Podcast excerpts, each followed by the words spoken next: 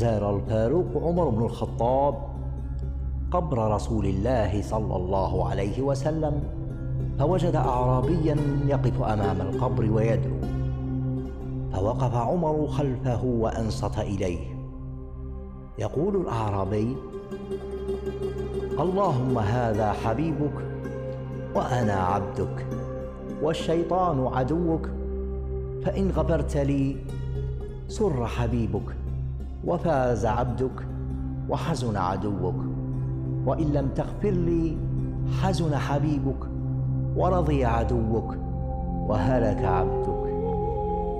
وأنت أكرم من أن تحزن حبيبك وترضي عدوك وتهلك عبدك.